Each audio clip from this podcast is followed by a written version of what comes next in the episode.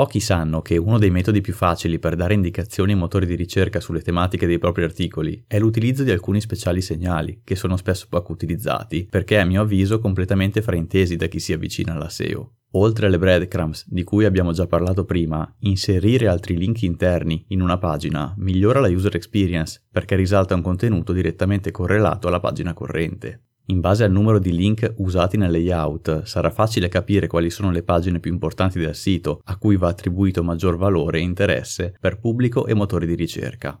Possedere una strategia di internal linking sicuramente gioca un ruolo significativo per migliorare la SEO dell'intero sito. Ma cosa bisogna sapere per non fare errori con i link interni? Relazioni tra contenuti. Seguendo il link, Googlebot scansiona le pagine del sito per determinare importanza, rilevanza e connessioni tra i contenuti, Valore del link. Dipende dalla posizione della pagina. Più è in vista o in alto e più ha forza. Bisogna anche considerare quanti altri collegamenti sono presenti nella pagina, meno sono e meglio sarà. Infine considera anche il numero e la qualità dei backlink che possiede la pagina in cui è presente il link. Di solito la home page ne ha un buon numero ed è per questo che i link interni in questa pagina hanno l'effetto migliore.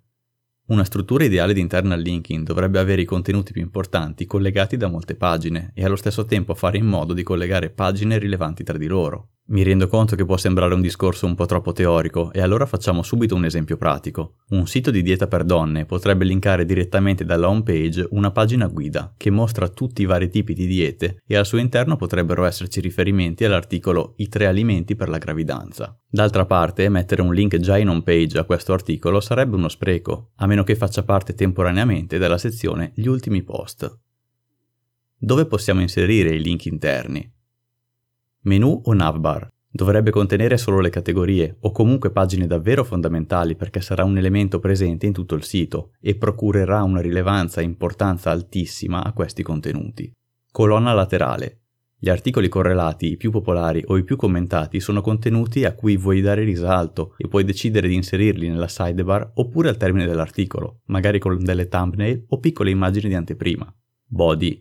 I link possono avere senso anche all'interno del testo dell'articolo se aggiungono valore al discorso e approfondiscono un determinato concetto o una tematica, che, per questioni di spazio o rilevanza, non possono essere trattati nel testo corrente. Ricorda che il numero di link dipende anche dal tipo di sito, un e-commerce per sua natura conterrà evidentemente molti più collegamenti di una landing page di un blog. D'altra parte, come ho verificato più volte in alcuni siti dei miei studenti, bisogna assolutamente eliminare i link di credits agli autori dei temi, se la licenza lo consente, e anche i collegamenti agli archivi di tag, autori e tutte le altre pagine, a eccezione di alcuni casi particolari, che non contengano contenuti utili per i visitatori né per i motori di ricerca. Finora ho parlato di quando e dove inserire un link, ma come si fa nel modo corretto?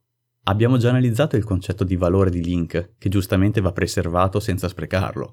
Se proprio devi usare un link a una pagina inutile per i motori di ricerca, come ad esempio un login, dovresti usare il tag nofollow per segnalarne la bassa importanza. La diatriba sul discorso do follow no follow è ancora molto accesa e molti ritengono siano tag ormai superati, ma personalmente continuo a tenerne conto e più avanti ti spiegherò anche il perché. Il secondo componente di un link è l'anchor text, ossia il testo cliccabile. Fai molta attenzione a non abusarne usando keyword specificamente ottimizzate, perché la sovraottimizzazione di questo tipo è stata oggetto di appositi update passati di Google, come Penguin, e il rischio di venire penalizzati per queste pratiche è ancora alto. Usa il buon senso e utilizza anchor text con parole chiave che hanno senso nel contesto, senza spingere troppo sull'ottimizzazione. Se ci riferiamo a un link nel body dell'articolo, il mio suggerimento è di usare una frase di almeno quattro parole.